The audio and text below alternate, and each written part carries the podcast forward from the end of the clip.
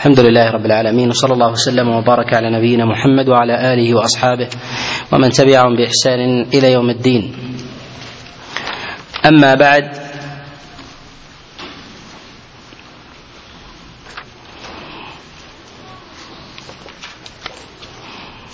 فأول آيات اليوم هو قول الله جل وعلا يا أيها الذين آمنوا كتب عليكم الصيام كما كتب على الذين من قبلكم لعلكم تتقون الله سبحانه وتعالى وجه الخطاب للذين آمنوا ببيان ببيان وجوب وجوب الصوم. والمراد بالصوم هنا قيل أن المراد بذلك هو شهر رمضان وهذا هو الأشهر وقيل إن المراد بذلك هو غيره. واشاروا إلى هذا المعنى بأن هذه الآية كانت في ابتداء مشروعية الصيام. والله عز وجل لم يشرع صيام رمضان ابتداء وإنما شرع شرع الصيام قبله ليوم عاشوراء. وشرع الله عز وجل صيام ثلاثة أيام من كل شهر. ولهذا قال بعض العلماء إن المراد بالصيام هنا هو عموم الصوم. ويأتي الكلام على هذه المسألة في مسألة مراتب الصيام. توجيه الخطاب من الله عز وجل للذين آمنوا في قوله يا أيها الذين آمنوا كتب عليكم الصيام. وذلك لأن الخطاب في الفروع يتوجه إلى إلى أهل الإسلام. وبهذه الآية استدل من قال أو يستدل لمن قال بأن الكفار لا يخاطبون بفروع الشريعة. ولهذا توجه الخطاب بفرضية الصيام على ذلك.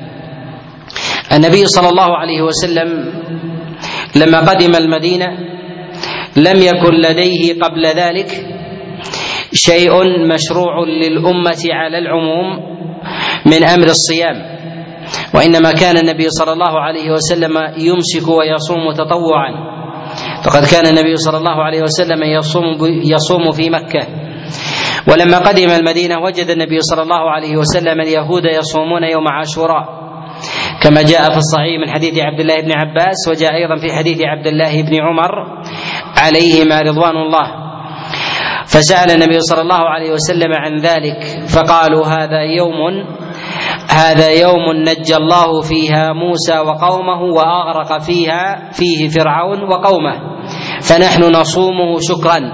فقال النبي صلى الله عليه وسلم نحن أحق بموسى منكم. فصامه رسول الله صلى الله عليه وسلم وأمر الناس بصيامه مراتب الصيام التي جاءت في الشريعة من جهة التشريع أول هذه الشرائع هو صيام يوم عاشوراء. صيام يوم يوم عاشوراء. ثم جاء معه صيام ثلاثة أيام من كل شهر قبل أن يفرض الله عز وجل رمضان. صيام يوم عاشوراء كان ابتداء فريضة. ثم جاء بعد ذلك صيام ثلاثة أيام من كل شهر. ثم لما فرض الله صيام رمضان جعل الله صيام صيام عاشوراء تطوعا. جعل الله صيام عاشوراء تطوعا. وفي قوله وفي هذا الترتيب جاء جملة من الأحاديث منها ما جاء في الصحيح من حديث هشام بن عروة عن أبي عن عائشة وجاء التفصيل أيضا في المسند وغيره من حديث عبد الرحمن بن أبي ليلى عن معاذ بن جبل في بيان في بيان في بيان مراحل الصيام. والغالب أن الشرائع المتأكدة أن الله لا يفرضها ابتداء وإنما يجعل ذلك على سبيل التدرج. يجعل ذلك على سبيل التدرج. ومن نظر إلى الفرائض من أركان الإسلام يجد أن الله عز وجل جعلها ابتداء سنة وشريعة قبل قبل وجوبها. بخلاف بخلاف النوافل أو بخلاف ما فرض ابتداء. بخلاف ما فرض ابتداء. ما فرض ابتداء لا يخلو من حالين إما أن يكون معظم لا يقبل التدرج. إما أن يكون معظم لا يقبل التدرج وذلك كالتوحيد. ولهذا أمر الله عز وجل به ونهى عن ضده على على الإطلاق. وإما أن يكون المفروض ليس بذاك بذاك بذات المرتبة التي تقارن بأركان الإسلام. لهذا جاء فرضه ابتداء جاء فرضه ابتداء فيكون ذلك ليس على التشديد. وذلك كثير من الواجبات التي أمر الله عز وجل بها آمر الله عز وجل بالإتيان بها ابتداء من غير من غير تدرج. وأما ما كان على سبيل التدرج فهذا يأتي في المهمات كاركان كبقية أركان الإسلام من الصلاة والزكاة والصيام وكذلك وكذلك الحج. والترتيب في ذلك إما أن يدل الدليل على أصل المشروعية وذلك وذلك كالصدقة والإنفاق فإنها من جنس الزكاة. كذلك أيضا بالنسبة للحج فان فإنه كان قبل ذلك سنة. قبل ذلك سنة وقد حج النبي عليه الصلاة والسلام قبل قبل حجة الإسلام كما جاء في الصحيح من حديث من حديث جبير بن مطعم. وكان ذلك مشروعا. وأما من جهه ثم اعتمر النبي عليه الصلاة والسلام قبل فرضية الحج والعمرة من جنس الحج ثم فرض الله عز وجل على نبيه الحج وجعله ركنا من اركان من أركان الإسلام. وذلك توطينا للنفس. وكلما كانت الشريعة أعظم كان التدرج فيها كان التدرج فيها أظهر. كان التدرج فيها أظهر. ويستثنى من ذلك على ما تقدم ما كان ما كان لا ما كان من من شرائع الإسلام مما لا يقبل لا يقبل التدرج كتوحيد الله جل وعلا. وقول الله جل وعلا كتب عليكم الصيام. تقدم الكلام على معنى كتب في قوله كتب عليكم القصاص في القتلى كتب عليكم الصيام كما كتب على الذين من قبلكم. الخطاب يتوجه لأهل لأهل الإيمان. وهذا دليل على فرضية على فرضية الصوم. والصوم والصوم المراد به الإمساك وأن يمسك الإنسان عن أي شيء اعتاد اعتاد قوله أو فعله اعتاد قوله أو فعله. وهذا معناه في لغة العرب أن الإنسان يمسك. ولهذا ولهذا قال الله جل وعلا إني نذرت للرحمن صوما. يعني إمساكا عن الكلام. ولهذا يقول الشاعر خيل صيام وخيل غير صائمة تحت العجاج وأخرى تعلك اللجمة والمراد بهذا خيل صيام يعني ممسكة عن الصهيل عند لقاء العدو.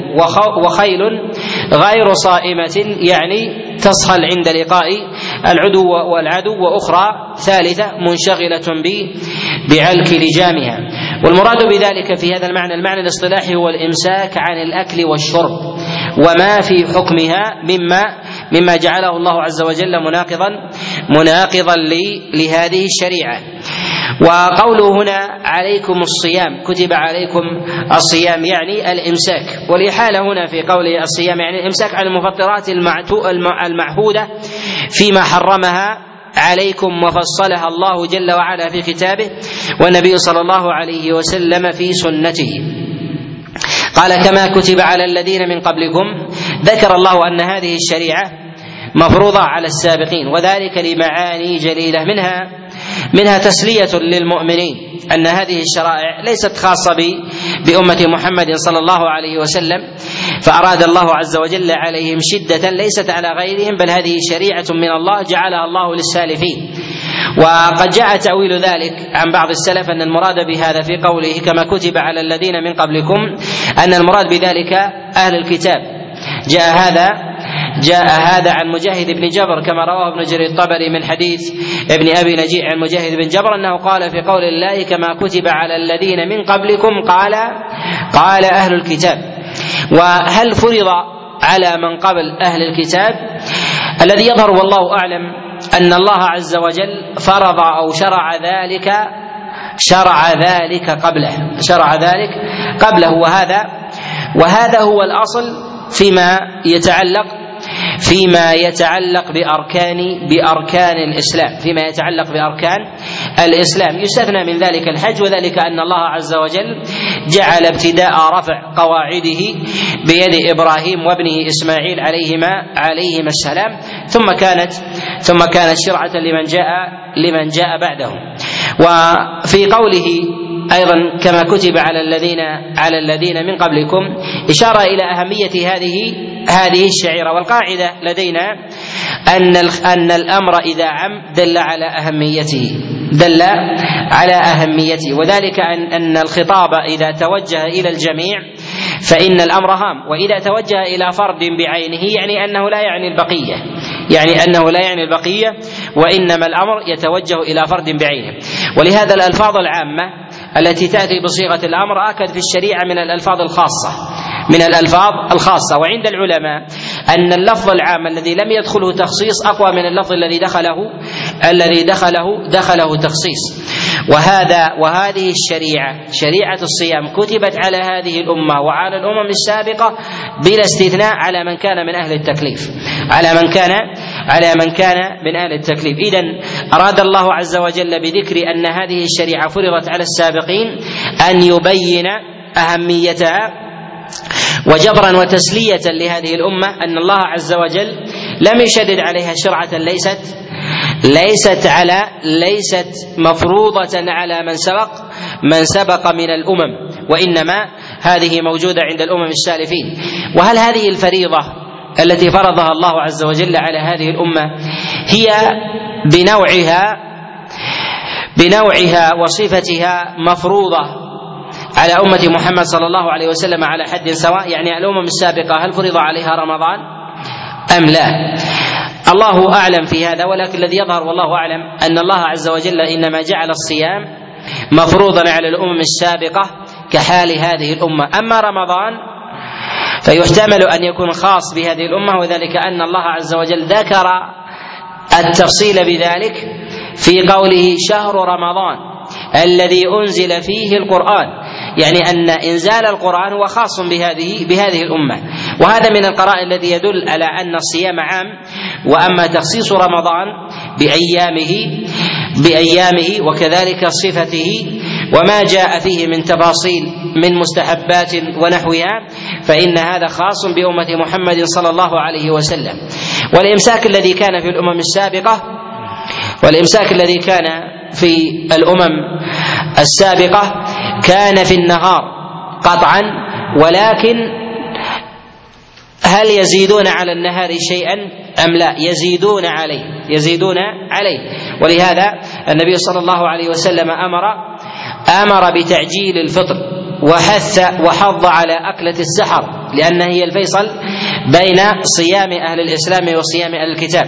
اذا هم يتفقون في مرحلة النهار ويختلفون ويختلفون في الإمساك في الإمساك من من الليل. وفي قوله جل وعلا لعلكم تتقون إشارة إلى فضل فضل الصيام وذلك أن أثره على الإنسان أن يولد فيه التقوى وكذلك أن يقيه عقاب الله جل وعلا.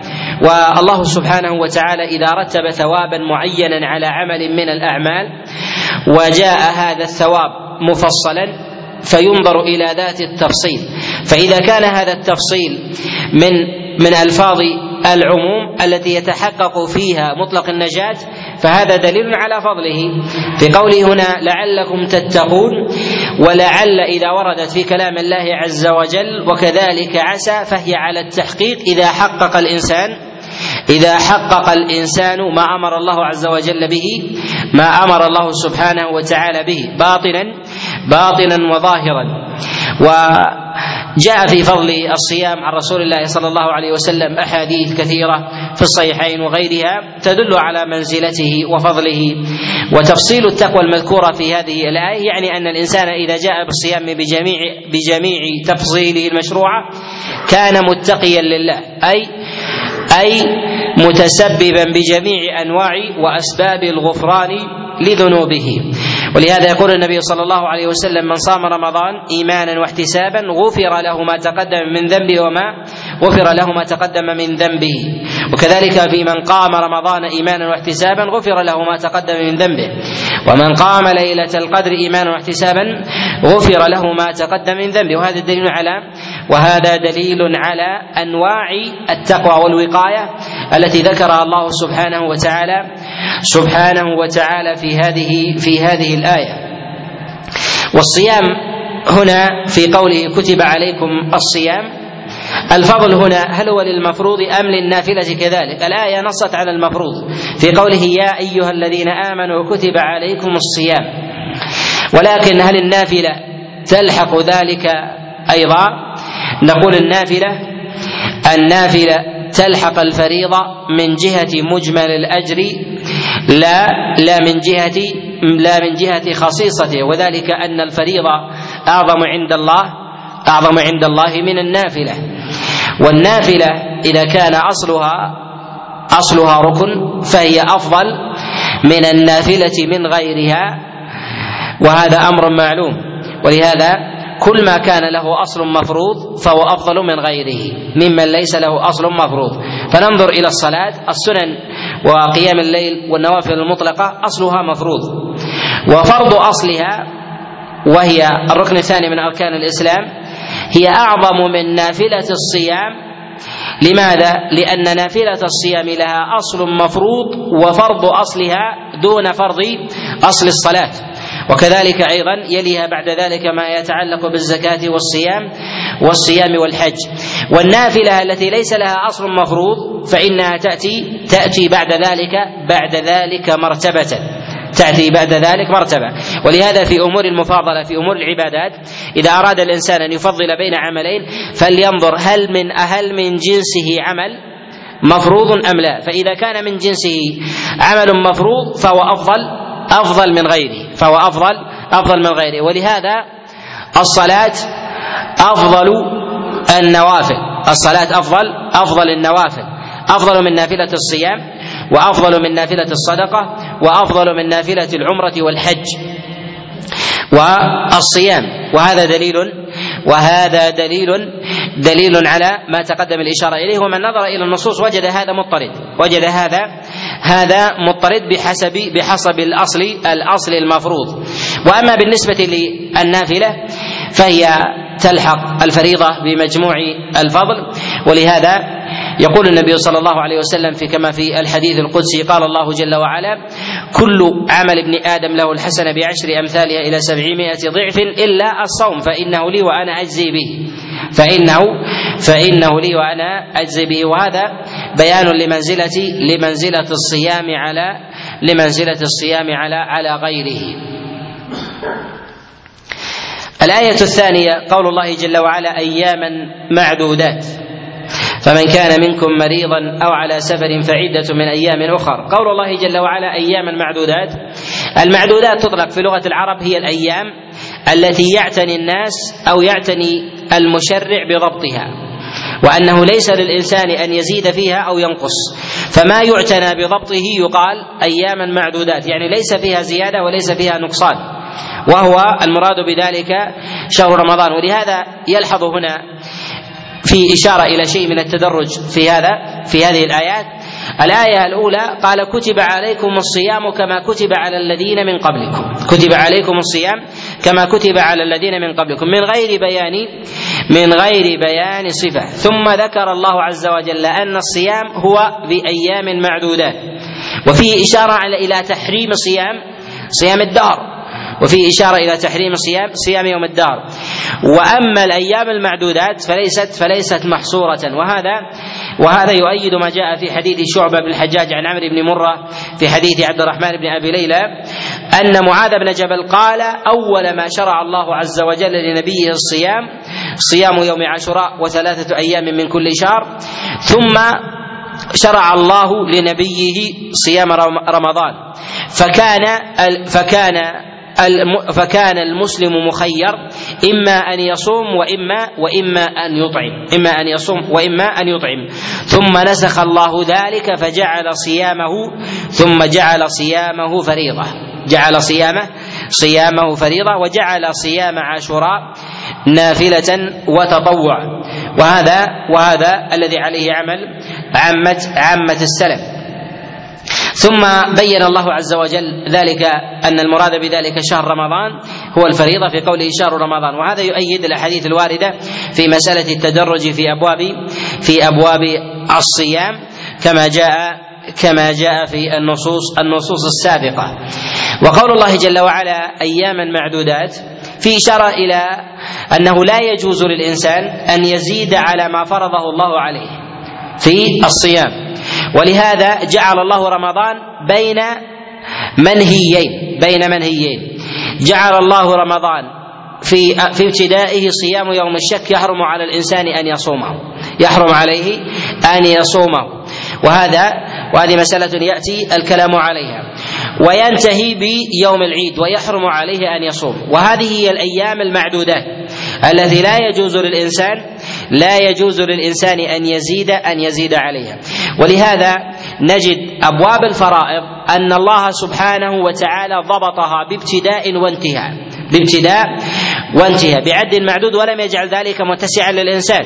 فتجد الصلاة تحريمها التكبير وتحليلها التسليم. يحرم عليك ما كان حلالا لك قبل ذلك بالتكبير ثم يحل الله لك ثم يحل الله لك بعد ذلك ما كان قد حرم عليك وتحليلها وتحليلها التكبير.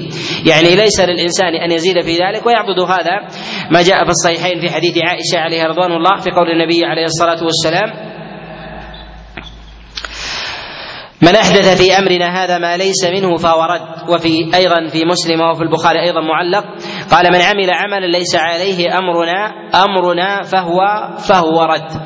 ولهذا الزيادة على على المفروض محرمة، الزيادة على المفروض محرمة، وأما النافلة فهي فهي بالقدر الذي أذن أذن الله عز وجل عز وجل به، وقول الله سبحانه وتعالى أياما معدودات فيه إشارة لطيفة إلى إلى أن الله يسر على هذه الأمة الفريضة. وأنها جعلها أياما معدودات وما جعلها أشهرا. ولا فصولا ولا أعواما. بل إن شريعة الله إنما هي أيام أيام معدودات. يعني يستطيع الإنسان أن يتناولها أن يتناولها عدا وضبطا. ولهذا رسول الله صلى الله عليه وسلم يقول الشهر هكذا وهكذا وهكذا. وفي ثالثة خنس بالإبهام يعني يعني تسعا تسعا وعشرين. وشهر رمضان جعل الله صيامه محدودا بطلوع الهلال وينتهي بطلوع هلال هلال شوال أو بإتمام العدة ثلاثين. ولهذا يقول النبي صلى الله عليه وسلم كما جاء في الصحيحين من حديث أبي هريرة قال صوموا لرؤيته وأفطروا وأفطروا لرؤيته. يعني ليس ليس بما يريد الإنسان ورغبته. وإنما هو بما شرعه الله عز وجل. ولهذا النبي صلى الله عليه وسلم نهى عن تقدم رمضان بيوم يوم بصيام يوم أو يومين فقال لا تقدموا رمضان بصيام يوم أو يومين إلا صوما كان يصومه أحدكم فل فليصمه. وهذا إشارة إلى ما تقدم الكلام عليه إلى أن الشارع يجعل يجعل الفريضة محدودة بأمر معين حتى يقطع في ذلك في ذلك الاجتهاد. يقطع في هذا الاجتهاد. ولهذا تجد الفرائض يتأكد فيها لزوم العدد بخلاف بخلاف النافلة.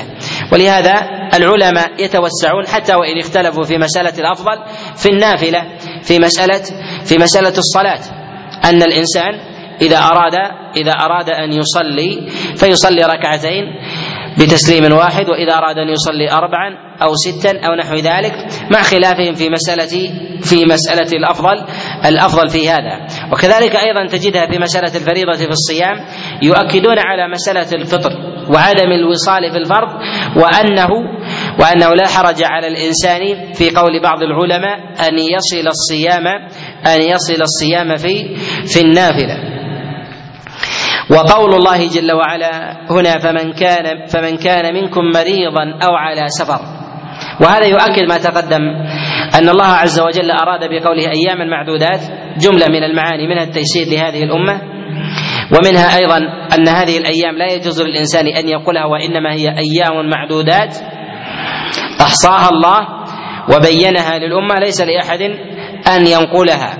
وهذا فيه إشارة وتحذير لما كان فيه أهل الجاهلية من النسي في الأشهر فإنهم يقدمون الأشهر ويؤخرونها بحسب بحسب أهوائهم. وهذا في دلالة التقديم في قوله فمن كان منكم مريضا أو على سفر. يعني مع وجود الأذى الذي يطرأ على الإنسان والمشقة أنه لا يجوز له أن يغير الأيام ويجوز له أن يفطر. ويجوز له أن يفطر. وهذا في إشارة إلى ثبات هذه الأيام وأن الله عز وجل قد جعلها قد جعلها مقيدة بزمن معلوم وأنه ليس للإنسان ليس للإنسان أن يزيد فيها أن يزيد فيها أو يقدمها أو يؤخرها بحجة أن فيه فيه كلفة أو مشقة عليه أو ضرر. بل إن الإنسان إذا أصيب بضرر فإن كفارة ذلك فعدة من أيام من أيام أخر. من أيام أخر يعني توازي هذه الأيام. وهذه الأيام إنما هي قضاء لذلك لتلك الأيام المعدودات. وليس وليست هي هي الأيام. ولهذا قال فعدة من أيام أخر. والمراد فعدة يعني بعدد الأيام التي أفطر فيها الإنسان. وفي هذا دليل على مسألة وهي أن التتابع لا يجب. أن التتابع لا يجب. ولهذا قال فعدة من أيام أخر يعني بعدد ما مضى من الأيام مما أفطره الإنسان يأتي به. وهذا على قول جماهير وهذا على قول جماهير العلماء أن القضاء لا يجب فيه لا يجب فيه التتابع بل إن الإنسان يقضي يقضي بعدد الأيام. وأن الواجب عليه العدد وليس وليس الواجب عليه الواجب عليه التتابع. في قولهم فمن كان منكم مريضا أو على سفر فعدة من أيام أخر المريض رخص الله عز وجل له رخص الله عز وجل له بالفطر. ولكن المرض على حالين. مرض يرجى برؤه ومرض لا يرجى برؤه. المذكور والمراد في هذه الآية هو المرض المرض الذي يرجى برؤه.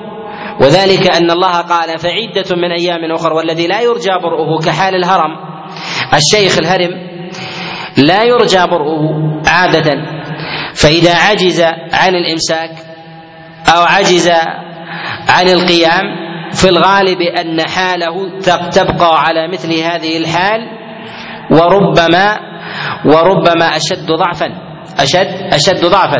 ولهذا نقول إن المرض على نوعين. مرض يرجى برؤه وهو المراد في هذه الآية لقوله فعدة من أيام أخر ومرض لا يرجى برؤه لا يرجى برؤه. والواجب على الإنسان في ذلك الإطعام. والواجب على الإنسان في ذلك في ذلك الإطعام. والإطعام على الإنسان نقول إن الإنسان إذا كان لا يرجى برؤه لا حرج عليه أن يقدم الكفارة أن يقدم الكفارة. بمعنى أن الإنسان إذا علم أو علم ذوه أنه أنه لا يستطيع الصوم ومرضه لا يرجى. لا حرج عليه أن يقدم كفارة الثلاثين يوما في أول الشهر. وقد جاء عن أنس بن مالك عليه رضوان الله أنه جمع كفارته الثلاثين يوما فأخرجها فأخرجها مرة واحدة. وهذه الثلاثين يخرجها الإنسان لمن؟ للأصناف للأصناف الثمانية الذين هم من مصارف من مصارف الزكاة. ولا حرج عليه أن يخرجها لواحد لبيت لبيت واحد. وأما بالنسبة لمقدار الكفارة فهو إطعام عن كل يوم نصف صاع. وكل إطعام جاء في كلام الله فالمراد به نصف صاع. كل إطعام مضطرد. فيما يتعلق في كفارة الصيام كفارة اليمين في عتق الرقبة في في في كفارة القتل وغيرها والظهار. فالمراد بذلك هو نصف صاع. المراد بذلك نصف نصف صاع. إما أن يقيد ذلك بعدد الأيام وإما أن يقيد ذلك بعدد المساكين بعدد بعدد المساكين. ثبت هذا عن مجاهد بن جبر كما رواه ابن جرير الطبري وغيره قال كل إطعام في كتاب الله فهو نصف فهو نصف صاع. وهذا الذي عليه عمل أكثر السلف ولكن بعض العلماء إنما خالف في بعض في بعض الصور وهي إذا كان إذا كان بعض الطعام أفضل وأزكى من بعض. أزكى من بعض. بعض الأطعمة يكون جيد ونفيس وقيمته غالية. وهل يستوي مع ما يطعمه أوساط الناس؟ منهم من قال إن إن المدين إن المدين تساوي نصف صاع. ومنهم من قال إن المد يساوي يساويه ولكن ينبغي الإنسان أن يحتاط في ذلك وأن يجعل اطعامه أن يجعل إطعامه نصف صاع يجعل الإطعام نصف صاع. وهذا الذي عليه وهذا الذي عليه العمل. وقد جاء أيضا عن عبد الله بن عباس عليه رضوان الله. قال فمن كان منكم مريضا أو على سفر فعدة من أيام من أيام أخر. هذا إذا قلنا إن الله عز وجل أول ما فرض الصيام ابتداء وجعله الله في أيام معدودات وهذا قبل أن يفرض رمضان قبل أن يفرض أن يفرض رمضان. وقد نص غير واحد من العلماء أن هذه الآية أن هذه الآية في قوله يا أيها الذين آمنوا كتب عليكم الصيام كما كتب على الذين من قبلكم أن هذه الآية منسوخة. أن هذه الآية منسوخة في قوله جل وعلا شهر رمضان الذي أنزل فيه القرآن. قالوا نسختها هذه الآية. جاء هذا عن عبد الله بن عباس كما رواه العوفي عن عبد الله بن عباس قال يا أيها الذين آمنوا كتب عليكم الصيام كما كتب على الذين من قبلكم. قال منسوخة بقوله شهر رمضان الذي أنزل فيه أنزل فيه القرآن. وجاء هذا أيضا عن جماعة من المفسرين رواه ابن جرير الطبري عن مجاهد بن جبر وكذلك جاء عن عكرمة والحسن البصري كما جاء كما رواه يزيد النحوي عن عكرمة والحسن أنهما قالا بنسخ هذه بنسخ هذه الآية.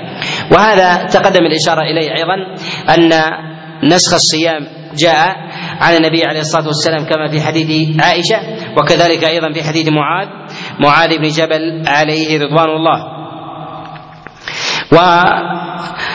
وفي هنا قال فعدة من أيام أخرى هل كان الصيام قبل ذلك؟ الصيام المفروض ثلاثة أيام من كل شهر وصيام عاشوراء كان يقضى؟ نقول يقضى. وكل فرض فرضه الله عز وجل على الإنسان ويستطيع قضاءه وهو معذور فيقضيه الإنسان.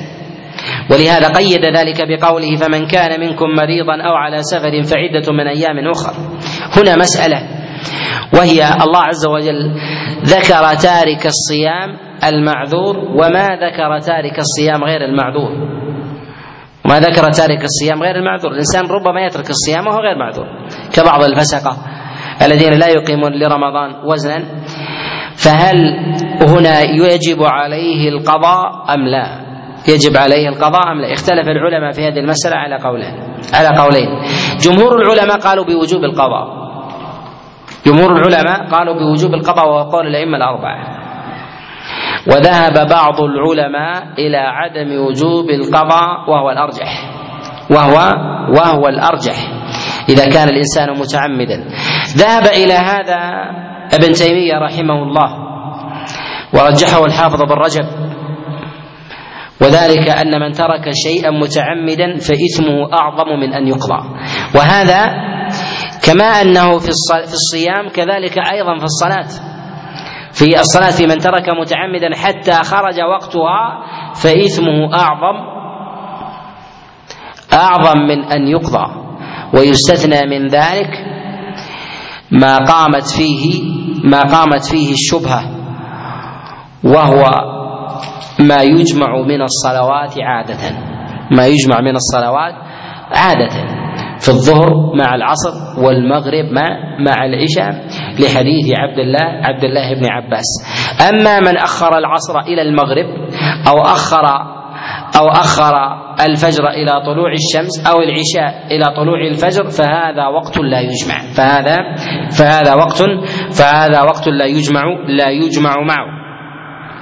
وهذا فيه دلالة على رجحان هذا القول في إشارة رجحان هذا القول لأن الله عز وجل ذكر القضاء للمعذور وما ذكر القضاء لغير المعذور. ويحتمل أن الله ما ذكر قضاء قضاء غير المعذور حتى لا يترخص حتى لا يترخص الناس في في ذلك. وحتى لا يكون ذلك وحتى لا يكون هذا بابا لمن أراد أن يدع الصيام لأدنى شبهة لأدنى لأدنى شبهة تطرأ عليه فيسول لنفسه الفطر. ويحتمل أيضا أن الله عز وجل يخاطب من زكى من أهل الإيمان يخاطب من زكى من أهل الإيمان والخطاب هنا إنما هو لأهل الأعذار لا لا لغيره. ولهذا من يقول بالقضاء قال إذا كان يقضي المعذور فغير المعذور من باب من باب أولى. وربما يستدركون أيضا في مسألة في مسألة الحج. في مسألة الحج على من قال بوجوب القضاء قالوا إذا كان الحج من يقول من العلماء إنه واجب على الفور يجب على الإنسان على الفور ثم جاءه موسمه فإنه لا يجب عليه القضاء القضاء بعد ذلك. ولكن نقول إن هذا القول إن هذا القول أو هذا الاستدراك فيه نظر. وذلك أن الله عز وجل جعل الفريضة في كل عام وما جعل القضاء لذلك العام قضاء متسعا وإنما إذا أراد الإنسان أن يقضي الحج في أي شهر أراد ليس له ذلك. وإنما هي فريضة محدودة يجب على الإنسان أن يأتي بما أمر الله عز وجل به به في زمنه. قال وعلى الذين يطيقونه وعلى الذين يطيقونه. قرأ عبد الله بن عباس وعلى الذين يطوقونه. يطوقونه. يعني المراد بهذا يعني يكون هذا الصيام عليه شاق كحال الذي يطوق يطوق شيئا فيشق عليه فيشق عليه. قالوا إذا كان الإنسان يستطيع ولكنه كحال المطوق المخنوق في في هذا العمل هل يجب عليه يجب عليه الصيام أم لا؟ من العلماء من العلماء من قرأ هذه القراءة كعكرمة وغيره وكما تقدم عبد الله بن عباس عليه رضوان الله وحملوا هذا المعنى على الشيخ الكبير قال الشيخ الكبير يطيق لكنه عليه شاق ويشترك معه من يشق عليه وليس بهرم كبعض المرضى مثلا بالفشل الكلوي أو به مرض مثلا في بعض الأوبئة مثل بعض الأمراض الكبد أو القلب أو غير ذلك يستطيع الإنسان يقول أستطيع لكن أجد في ذلك أجد في ذلك مشقة. وغالب هذه الأمراض أنها مستديمة في الغالب أنها مستديمه فمن به مرض كلوي في الغالب ان أن هذا المرض يبقى فيه خاصة الفشل ويستثنى من ذلك أحوال نادرة يكون فيها فيها الزراعه فيكون حال الإنسان في ذلك كحال الإنسان الذي لا يرجى لا يرجى بره فهو يطيق مع وجود مع وجود المشقة. هنا قال وعلى الذين يطيقونه فدية. وما ذكر وما ذكر الإطعام فهو فرق بين المرض العارض الذي يطرأ على الإنسان وبين الذين يطيقونه ولكن المشقة موجودة وعدم الإطاقة وعدم الإطاقة مع وجودها لا تفرض عليه الصيام. فجعل الله عز وجل ذلك ذلك ذلك رخصة للإنسان وكفارة ذلك أن يطعم أن يطعم مسكينا. وتقدم الكلام على الإطعام. ولهذا قال الله جل وعلا وعلى الذين يطيقونه فدية طعام مسكين. وعلى الذين يطيقونه فدية طعام مسكين. في قوله وعلى الذين يطيقون إشارة هنا إلى أنه ينبغي ينبغي أن تكون الفدية من مال الإنسان من مال الإنسان الصائم. الذي أفطر لعذر ولهذا قال وعلى الذين يطيقونه وعلى الذين يطيقونه فدية طعام طعام مسكين. فهذه الفدية إنما هي على الإنسان في ذاته. وهذا الأولى أن يكون في ماله. لهذا ينبغي أن ينتبه فيما يتعلق في الشيخ الكبير إذا كان لديه مال أو أبناؤه يريدون يريدون أن يطعموا عنه أن يكون ذلك من ماله من ماله في ذاته. إذا كان له مال أن يؤخذ من ماله وأن يطعم وأن يطعم عنه. وإذا أطعم عنه ابنه فابنه من كسبه فابنه من كسبه. ولكن الأولى أن يكون أن يكون من كسب من كسب الشيخ بذاته. قال فدية فدية طعام مسكين. هنا ذكر ذكر المسكين. هل هو عليه بذاته؟ أم يدخل في ذلك غيره؟ أم يدخل في ذلك؟ أم يدخل في ذلك غيره؟ غيره من الأصناف الثمانية. كأن يزود الإنسان من كان في سبيل الله مجاهدا. يعطيه يعطيه طعاما فهل يدخل في هذا أم لا؟ نقول يدخل في ذلك من كان محتاجا للإطعام من كان محتاجا للإطعام في حاله سواء كان في سبيل الله مجاهدا أو كان من أو كان ابن السبيل أو أو غيرهم.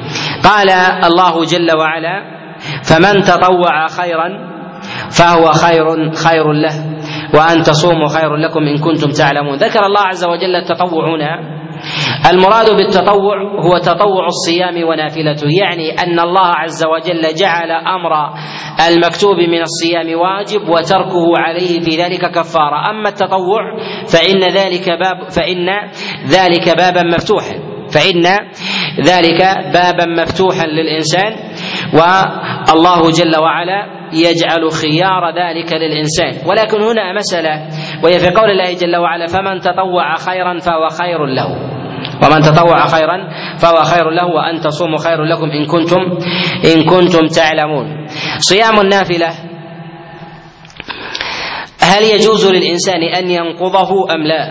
هل يجوز للإنسان أن ينقضه أن ينقضه أم لا؟ النبي صلى الله عليه وسلم ثبت عنه في الصحيح من حديث عائشة أنه جاء إليها فقال أعندكم شيء وفي رواية أعندكم طعام فإني أصبحت صائما. فقالت عائشة فإذا قلنا نعم أكل. وإلا وإلا أتم أتم صومه. وهذا فيه دليل على أن صيام النافلة أنه لا حرج على الإنسان أن يقطعه ولو بيت النية من الليل. بعض العلماء يفرق. يقول إذا كان بيت النية من الليل وجب عليه أن يتمه وهذا القول مروي عن علي بن أبي طالب. وقال به بعض الفقهاء من أهل الرأي. ومن العلماء من قال لا فرق بين تبييت نية النافلة من الليل أو من النهار وهذا هو الأرجح لحديث عائشة. لأن النبي صلى الله عليه وسلم قال فإني أصبحت صائما. فإني أصبحت أصبحت صائما. ويجب على الإنسان أن يبيت النية في الفرض من الليل في الفرض من الليل.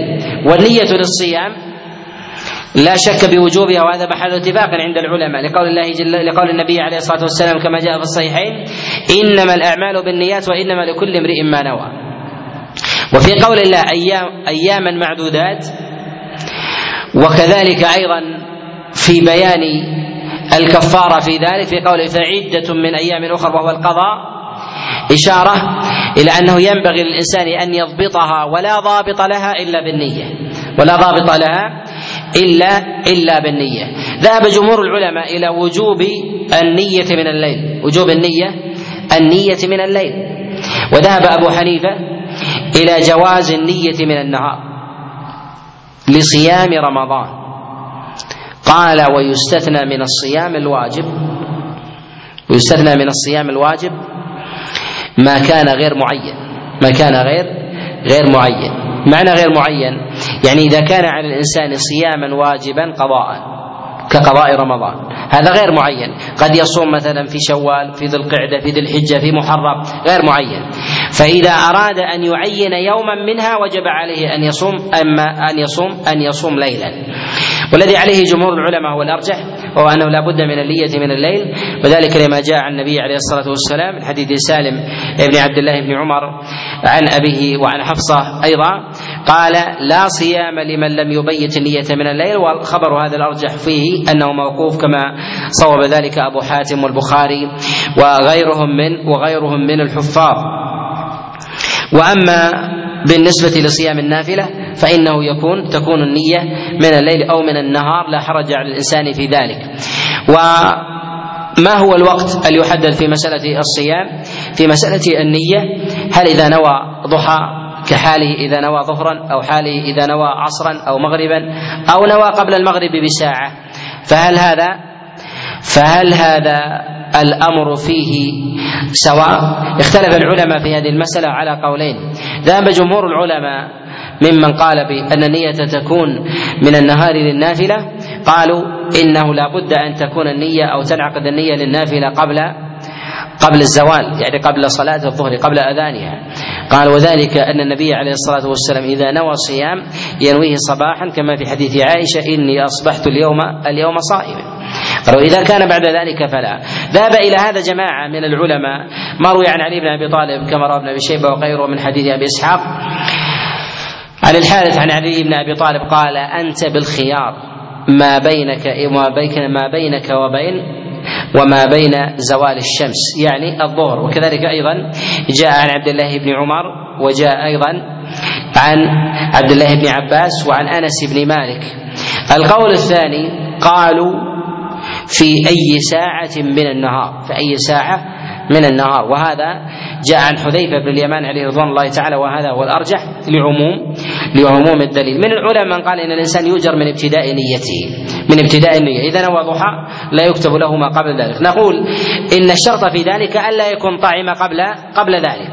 فإذا نوى بعد طعامه فإن هذا ليس ليس بمقبول باتفاق باتفاق أهل الإسلام. إلا إذا كان الإنسان بيت النية ليلا ثم أكل فهذه مسألة فهذه مسألة أخرى. وأما في مثل هذه الصورة فلا. فإذا نوى نهارا بعد الظهر أو العصر ولم يطعم قبل ذلك قال لم يبق شيء فلعلي أنوي. نقول صيامه صحيح وأجره وأجره تام. صيامه صحيح وأجره تام. تام بإذن الله لأن الحديث عن النبي عليه الصلاة والسلام جاء عاما. وفي قوله عليه الصلاة والسلام إني أصبحت صائما. هذا حكاية حال تحكيها عائشة. أصبحت صائما على مثل على مثل هذه هذه الحال. وهنا مسألة في مسألة النية أيضا فيما يتعلق في رمضان. هل النية لكل يوم من رمضان تجب على الإنسان أن يبيت من الليل؟ أم النية لرمضان تاما؟ هذه المسألة اختلف فيها العلماء. ذهب الإمام أحمد رحمه الله. ذهب الإمام أحمد رحمه الله إلى أنه يجب أن يبيت الإنسان النية لكل ليلة. وذهب جماعة من العلماء وقول الجمهور إلى أن رمضان يكفيه نية نية واحدة. نية نية واحدة. وينبغي الإنسان أن يحتاط ويكفيه أن يعلم غدا أنه من رمضان. فإن ذلك فإن ذلك نية تسقط عنه تسقط عنه الفرض. وفي قوله جل وعلا وأن تصوموا خير لكم إن كنتم تعلمون فيه إشارة إلى أهمية الاستكثار في مسألة الصيام. وأما في هذه الآية في قوله ان تصوموا خير لكم هل هذا فيه دلالة على قول بعض الفقهاء أن الصيام في السفر في السفر أفضل؟ لأن الله عز وجل قال فمن كان منكم مريضا أو على سفر فعدة من أيام أخر وعلى الذين يطيقون ثم ذكر الله عز وجل بعد ذلك وأن تصوموا خير خير لكم.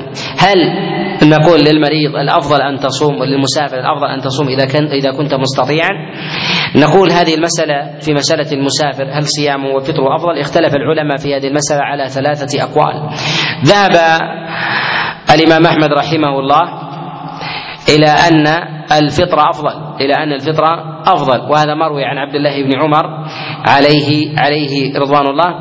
وإلى أن الصيام إلى أن الصيام من الإنسان لو صام جائز ولكن الفطرة أفضل. القول الثاني ذهب إلى هذا جمهور العلماء وقال أبي حنيفة ومالك والشافعي وغيرهم من العلماء إلى أن إلى أن الصيام في السفر أفضل. إلى أن الصيام في السفر أفضل. القول الثالث وهو قول بعض الفقهاء من السلف وقول عمر بن عبد العزيز ورواية عن الإمام أحمد أيضا إلى أن ذلك بحسب حال الإنسان. بحسب حال الإنسان ونشاطه إذا كان سفره سفر يسر وسهولة ولا يجد في ذلك مشقة فصيامه أفضل.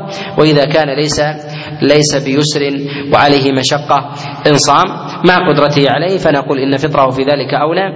ويكون حينئذ فعدة قال فعدة من أيام من أيام أخر. الآية الثالثة قول الله جل وعلا شهر رمضان. الذي أنزل فيه القرآن هدى للناس وبينات من الهدى والفرقان. قول الله جل وعلا شهر رمضان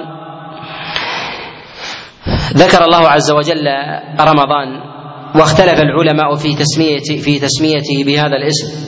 قيل إنه سمي بذلك لرمض القلوب حال الصيام وتطهيرها بحرارة الصيام. وقيل إن المراد بذلك هو حر الشمس الذي يجده الإنسان حال عطشه.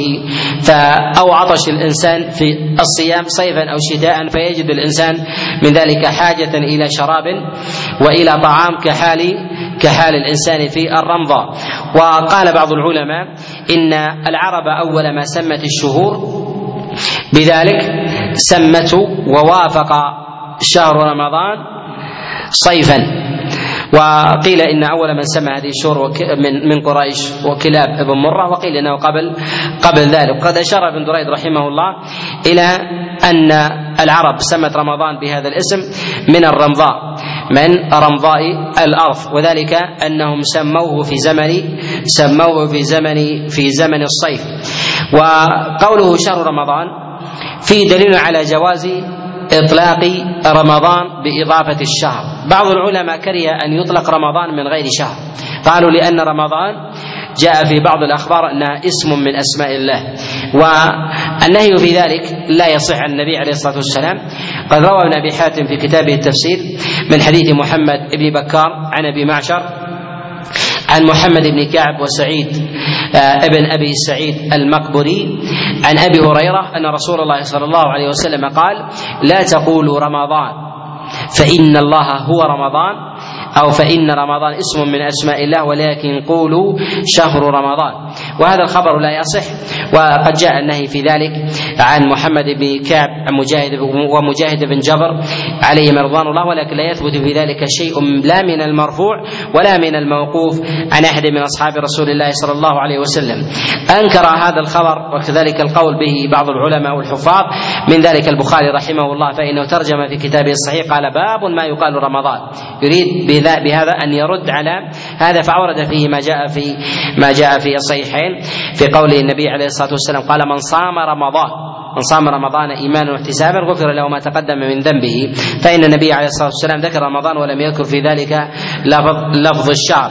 و ومن قال بان رمضان اسم من أسماء الله نقول إن الأسماء لا تثبت إلا بنص من الكتاب ونص من السنة من سنة النبي عليه الصلاة والسلام أو على الأقل بنص ثابت عن أحد من علية الصحابة عليهم رضوان الله رضوان الله تعالى فيستأنس فيستأنس بذلك. وأما أن يؤخذ بذلك وينهى فإن النهي لا يأتي إلا إلا بدليل ثابت صحيح صريح عن النبي عليه الصلاة والسلام. وقوله هنا شهر رمضان الذي أنزل فيه القرآن هدى للناس وبينات من الهدى والفرقان. في هذا إشارة إلى فضل رمضان. وان وإشارة أخرى إلى أن أفضل الأعمال بعد الصيام في رمضان هو قراءة القرآن. وذلك لأن الله أنزله فيه. وكان جبريل يدارس النبي عليه الصلاة والسلام القرآن في كل رمضان. كما جاء في الصحيح فلما كان العام الذي توفي فيه درسه فيه مرتين. وفيه إشارة لهذا الخبر إلى أنه ينبغي للإنسان كلما تقدم في عمره أن يتعلق بالقرآن أكثر. والنبي صلى الله عليه وسلم في آخر أجله عليه الصلاة والسلام دارسه جبريل مرتين دارسه جبريل مرتين. وذلك حتى يلقى الله عز وجل يلقى الله عز وجل على تمام على تمام في هذا في هذا الباب.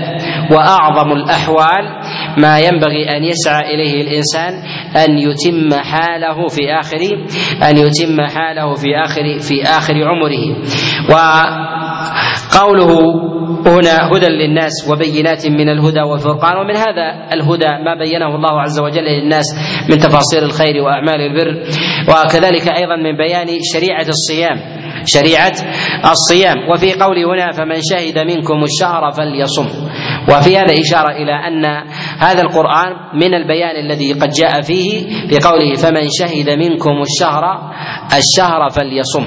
يعني أن الله عز وجل فصل في هذا القرآن بيان أحكام الإسلام ومنها شهر صيام شهر رمضان. وهذا في قوله فمن شهد منكم الشهر فليصم. في قوله فمن شهد منكم الشهر فليصم. شهود الشهر هو برؤية هلاله برؤية هلاله. فليصم. هل يترخص الإنسان بالرخص إذا كان محتاجا إليها وقد شهد الشهر؟ نقول يترخص بذلك. ذهب بعض العلماء إلى أن من شهد رمضان لا يجوز له أن يفطر في السفر. يعني من دخل عليه هلال رمضان وهو في حال إقامة ثم سافر بعد ذلك أن فطره لا يجوز.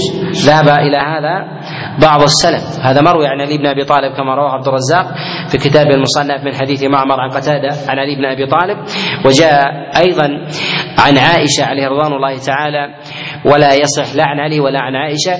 وجاء أيضا عن عبيدة السلماني كما جاء في حديث ابن سيرين عن عبيدة السلماني. وعائشة ثبت عنها أنها كانت تكره السفر في رمضان. كانت تكره السفر في في رمضان. ولعلها من قوله هذا يؤخذ كراهية الفطر الفطر لمن شهد رمضان ثم سافر بعد بعد ذلك. الأئمة الأربعة وقال الجماهير إلى أن الإنسان إذا شهد الشهر ثم طرأ عليه عذر من سفر وغيره فإنه يفطر ولا حرج عليه والأمر في ذلك سواء.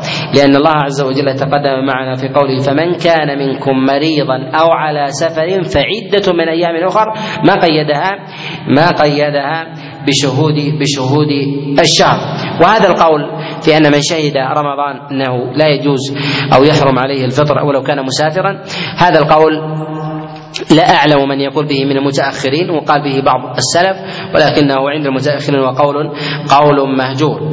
قال ومن كان مريضا أو على سفر فعدة من أيام أخر تقدم الإشارة إلى هذا في قوله في قول الله جل وعلا يريد الله بكم اليسر ولا يريد بكم العسر هذا هو معنى التيسير هذا هو معنى التيسير. التيسير له معاني في الدين منها رفع الحرج والمشقة التي تطرأ على الإنسان المكلف في حال ورود الواجبات.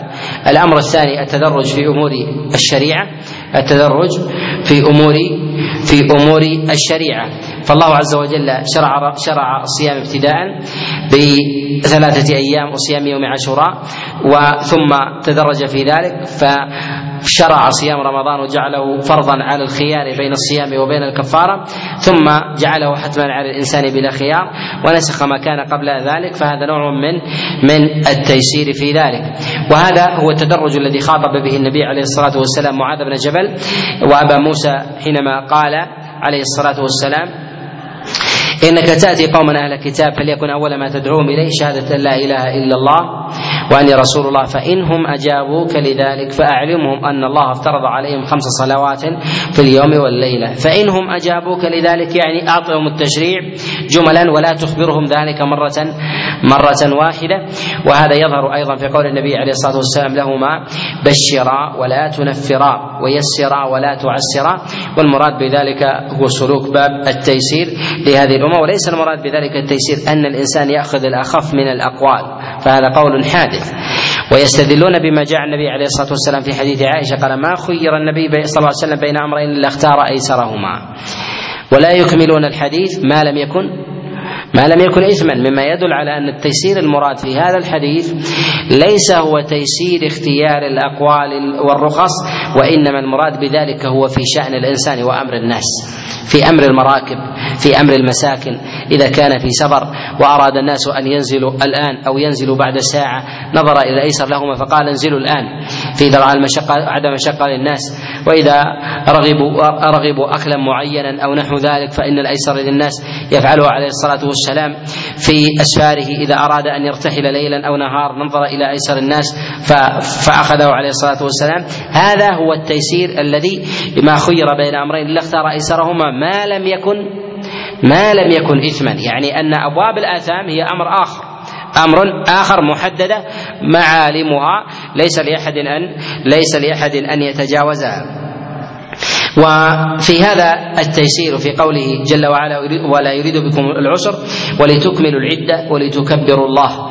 تقدم معنا أن الله عز وجل ذكر المريض وذكر المسافر وذكر وعلى الذين يطيقونه وعلى الذين يطيقونه ثم ذكر الله عز وجل هنا المريض والمسافر وما ذكر وما ذكر المطيق وما ذكر المطيق من العلماء من قال إن الإطاقة المذكورة في تلك الآية هو ذلك التأخير الذي جعله الله عز وجل ابتداء للناس. ومنهم من قال إن الإطاقة المرادة في هذه الآية محكمة وهي يدخل فيها الشيخ الكبير والمرأة الحامل والمرضع. الحامل الحامل والمرضع. الحامل والمرضع في في صيام رمضان لا تخلو لا تخلو من حالين. الحالة الأولى أن تخاف المرأة على نفسها. أن تخاف المرأة إن صامت على نفسها. يعني تخشى أنها إن صامت أنها يصيبها عاهة أو يصيبها مرض من دوران أو ضعف الدم ونحو ذلك فإن جنينها يأخذ منها غذاء.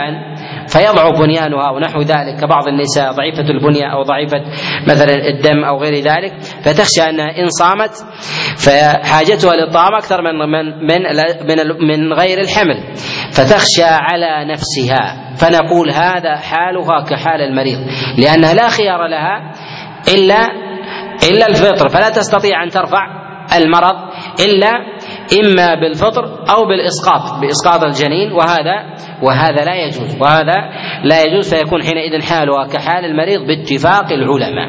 هذا كحال المرضع كحال الحامل والمرضع أيضا التي ترضع جنينها ولا تستطيع أو لا يستطيع أن يستغني عنها. فلو أرضعته استنزف غذاءها وضعفت وربما وربما أغمي عليها أو مرضت أو أو هزلت ونحو ذلك فيقال حينئذ إذا كان الخوف على نفسها كحال المرضى بالاتفاق.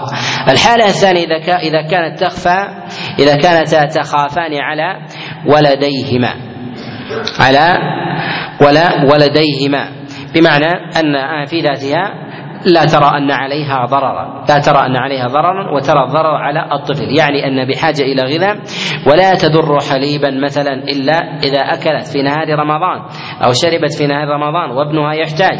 كذلك أيضا في مسألة الحامل. في مسألة الحامل.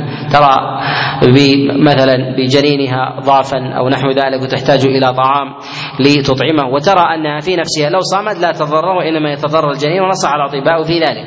فيكون خوفها متعدي فتكون حينئذ من جملة الذين يطيقونه. هي في ذاتها يطيقونه. هذه المسألة مما اختلف فيها العلماء وهي من المسائل المشكلة حتى ابن العربي رحمه الله يسميها بيضة الديك. هذه المسألة من من معورتها. باعتبار أنه ليس فيها دليل مرفوع عن النبي عليه الصلاة والسلام وأقوال السلف من الصحابة فيها متضادة. أقوال السلف فيها متضاده كما جاء عن عبد الله بن عباس وعبد الله بن عمر عليهما رضوان الله تعالى. خلاصة هذه الأقوال العلماء اختلفوا في هذه المسألة على عدة أقوال. من العلماء من قال إن المرأة إذا خافت إذا كانت حاملا ومرضعا وخافت على ولديه أو على على ولدها كحالها لو خافت على نفسها على السواء. كحالها لو خافت على نفسها على السواء. وهذا اختصار للمسألة. وذهب إلى هذا بعض العلماء وهو قول عبد الله بن عباس وعبد الله بن عمر في أحد قوليهما وهو عنهما صحيح أنه يجب عليها يجب عليها في ذلك القضاء. يجب عليها في ذلك في ذلك القضاء. وهذا مروي عن جماعة من الفقهاء كعطاء وروي أيضا عن بعض الفقهاء من أهل الرأي. القول الثاني قالوا يجب عليها في ذلك في ذلك الإطعام فقط. قالوا لأن الله يقول وعلى الذين يطيقونه فدية. وما ذكرها مع المرضى فعدة من أيام أخر ذكرها من جملة فعل وعلى الذين يطيقونه فدية. فيجب عليها أن تطعم فقط ولا تقضي. ولا ولا تقضي. وذهب إلى هذا جماعة من الفقهاء ورواية عن الإمام أحمد عليه عليه رحمة الله. القول الثالث في هذا قالوا إنه يجب عليها أن تقضي وتطعم. يجب عليها أن تقضي أن تقضي وتطعم والصواب في ذلك أن حالها كحال المريض. أن حالها كحال المريض. أخرجناها عن حال الشيخ الكبير باعتبار أن المرض الذي فيها والحاجة التي فيها هي حاجة عارضة. هي حاجة عارضة ليست بحاجة ليست بحاجة بحاجة دائمة. وفي قول الله جل وعلا ولتكملوا العدة إشارة إلى ما تقدم أياما معدودات ينبغي الإنسان أن يضبطها وألا يزيد ألا يزيد عليها وأن هذه العبادة إما أن تكون كاملة وإما أن تكون ناقصة وإما أن تكون زائدة. والزيادة في ذلك محرمة والنقصان محرم والواجب في ذلك هو الكمال. لقوله ولتكملوا العدة ولتكبروا الله فيه مشروعية التكبير في نهاية رمضان وهذا ظاهر في هذه الآية. إلا أنه لم يثبت عن النبي عليه الصلاة والسلام ويكفي في ذلك عمل الصحابة. ثبت هذا عن عبد الله بن عمر وأبي هريرة وسلمان الفارسي وعبد الله بن مسعود وعبد الله بن عباس وغيرهم من وغيرهم من السلف. قال وتكبروا الله على ما هداكم ولعلكم تشكرون. فيه وجوب فيه وجوب شكر النعمة وما مكن الله عز وجل للإنسان من خير وتيسير وأنه أولى ما ينبغي الإنسان أن يشكر المنعم عليه هو تيسيره وتوفيقه له على العبادة وكذلك يسره لهذا الدين. وفي قول الله جل وعلا وهي الآية الرابعة أو نرجئها فيما بعد وإذا سألك عبادي عني فإني قريب واستنباط بعض العلماء منها الدعاء عند الفطر. أسأل الله جل وعلا لي ولكم التوفيق والسداد والإعانة وأن يجعلنا ممن يستمع القول ويتبع أحسنه إنه ولي ذلك والقادر عليه وصلى الله وسلم وبارك على نبينا محمد. ننبه إلى أن الدرس يتوقف ونستأنف بإذن الله عز وجل في أول أسبوع دراسي بعد الاختبارات بعون الله. وتوفيقه والله أعلم. وهو الهادي إلى سواء السبيل.